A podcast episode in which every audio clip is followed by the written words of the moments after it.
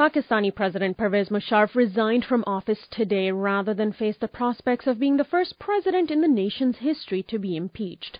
The news, greeted by celebrations in the country, came just hours ago as mounting political pressures increasingly isolated the former president who took power in a 1999 coup.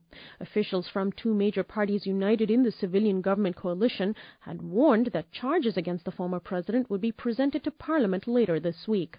A two-thirds majority in the the upper and lower houses of parliament would have been needed in order to carry out an impeachment against Musharraf for his suspension of the constitution, for dismissal of judges, and for imposition of emergency rule in Pakistan last November.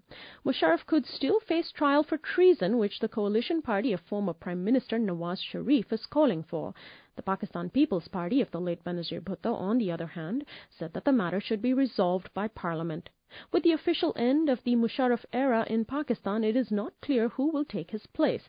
Under the constitution, a new president must be elected within the next 30 days. My guest is Shahid Mahmood. He is the former editorial cartoonist for Dawn, a national newspaper in Pakistan, currently internationally syndicated with the New York Times Syndicate. Welcome to Uprising, Shahid.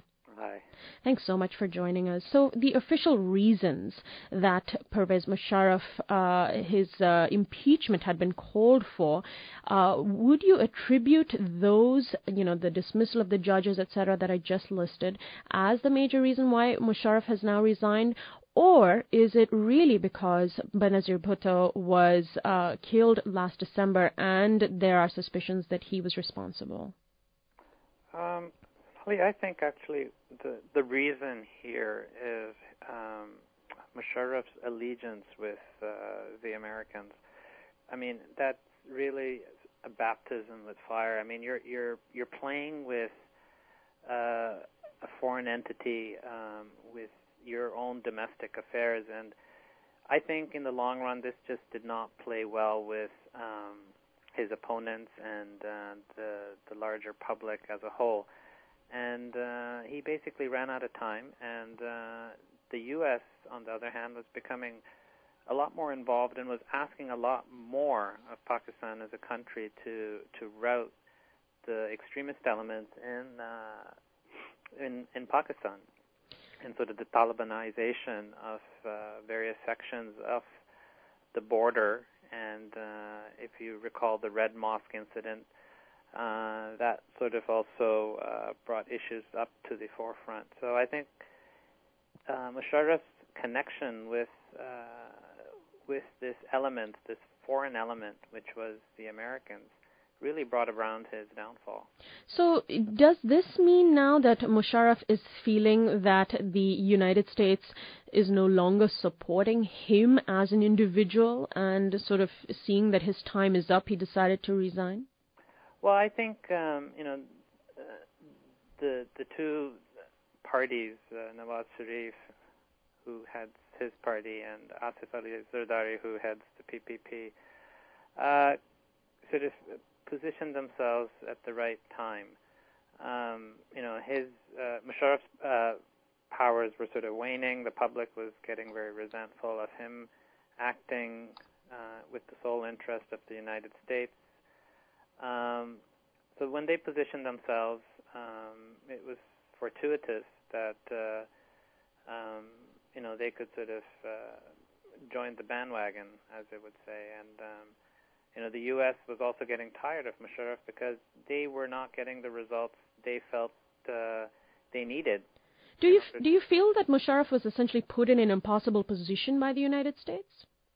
I think so. You know, uh, if you look at Pakistan as a country, um, you know, forget the issues of democracy. We don't even have uh, a viable section of the population who has a- who have access to water, to electricity, to shelter, to health, to education. These are basic rights that need to be secured for the for the general public, and I don't think any politician has done this in the history of the country. And in fact, on that note, the um, inflation is, uh, I understand, hitting a new high. Uh, the Pakistani rupee ha- fell uh, for four straight days in a row against the dollar last Friday. So this certainly is also putting added pressures on the population. For sure. I mean, there's sort of, you know, somebody needs to be pinned. and I think um, uh, it's convenient for Musharraf to sort of uh, bear that cross right now. But uh, you know, I think you know Zardari or Nawaz Sharif, who, who, who uh, whoever might sort of come out into the forefront, will will uh, will bear this and uh, will probably fall as well because look at the history of Pakistan. You know, I've been cartooning now for for many years, and um, you know, I can I can recycle cartoons from from the past, and they have just as much relevance as they do today as they did, you know, 10 years ago, 15 years ago, 20 years ago. So you just change the names and the captions. Well, I don't even have to change the names, right? Hmm. It's the same right. players. That's uh, right. Nawaz Sharif and Zardari are back. Uh, Mhm. I mean, uh, Zardari's uh, wife uh, Benazir is gone, but you know, it's the same sort of lineage, and this is the sad thing. I mean, you, we talk about democracy here, but what type of democracy do we have when, uh, you know, we have sort of a boy king, um, Bilawal, um, Benazir's son, a 19-year-old boy, sort of uh, making press press statements about how uh, how happy he is and how good it is for the country that Musharraf has gone. It's quite ludicrous. It's it's a caricature of a situation. Hmm. My guest is Shahid Mahmood. He is the former editorial cartoonist for Dawn, a national newspaper in Pakistan, currently internationally syndicated with the New York Times syndicate. He joins us on the line just hours after Pervez Musharraf has announced his resignation as president of Pakistan. So let's let's talk about now what you expect to happen in the coming uh, weeks and months. I mentioned that according to the constitution, there must be a new president elected within the next 30 days, and Pakistan had a, a pretty serious parliamentary election earlier this year that changed the political landscape, and now uh, we could be seeing yet another election, this time for president. Do you think that the country is actually going to be able to keep to that timetable and the political uh, infrastructure will be able to keep to that timetable? I think you know. I, I think that they will, and just in the sense that um, the word right now is that Asif Ali Zardari and Nawaz Sharif are vying for that uh, position, the president, the president's position. Uh, the president's position um, presently holds a lot of power. Um, I think if Nawaz Sharif were to get it, um, the government, um, aka Asif Ali Zardari, will probably try and reduce it to more of a ceremonial post. However, if Asif gets it, then uh, he will be um, sort of, uh, you know, the king of the kingdom. Um, you know, I, I also think that once Musharraf is gone, um, his departure can probably see a lot of the opposition rival parties drift apart, and you'll sort of see the same uh, factions fighting bitterly amongst each other. Um, we have to realize that the two main civilian parties are all rivals, and uh, you know, despite this recent cooperation, um, I think uh, they will sort of be uh, bitterly tearing each other apart once Musharraf is gone. Now, uh, don't you think that both of these men have plenty of political baggage from their past? I mean, will the Pakistani public um, be able to look upon them as viable candidates for the president? And also, do you see where the United States might be leaning, or which candidate the United States might be leaning towards supporting, if you know, if at all, either of them? Yeah, you know, the, both these men are, um, you should call them more half men. They uh, come with a, a lot of baggage. Zardari is a thoroughly corrupt individual, a misogynist. Um, you know, he, these men are not educated. Uh, they, I mean, having a conversation with them is uh, a bit of a chore when you uh, listen to them on TV or uh, news clips.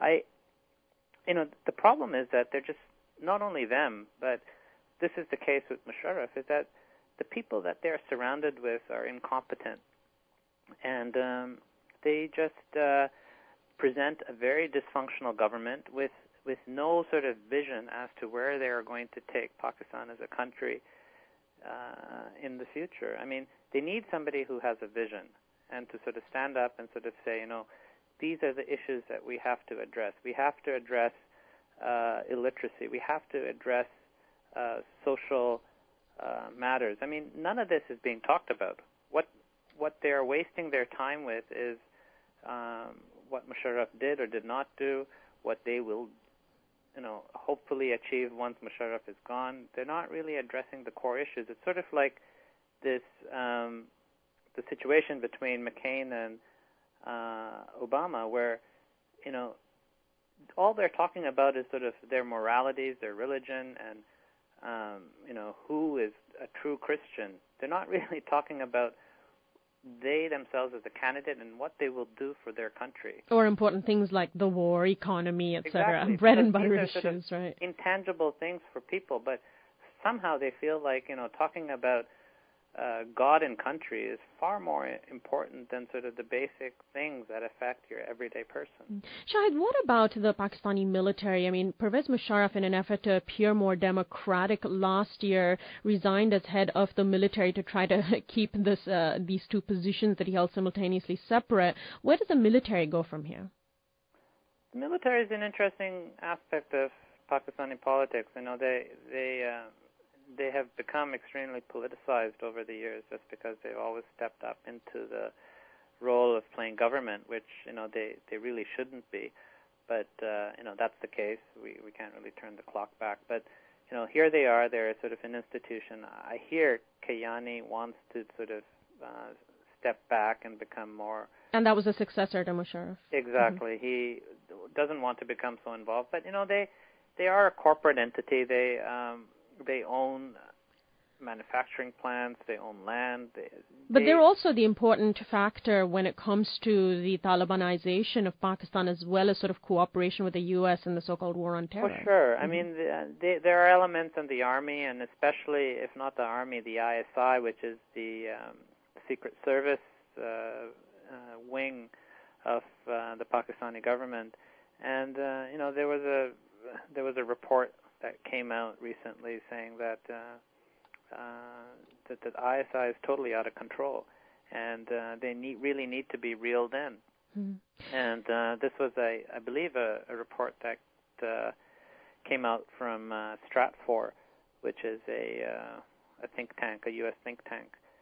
Um, so you know what Pakistan and how Pakistan deals with the ISI uh, as a terrorism supporting entity is uh, I think beyond anybody. Uh, it seems like nobody really knows what happens in the ISI and what Except the, the ISI, ISI itself. Exactly.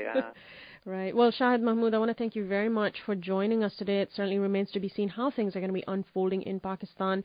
Uh, we uh, very much appreciate your commentary. And again, uh, Shahid Mahmood, my guest, editorial cartoonist for Dawn, a national newspaper in Pakistan, currently internationally syndicated with the New York Times Syndicate. His website is drawnconclusions.com. That's drawnconclusions.com. Thanks, Shahid. Thank you.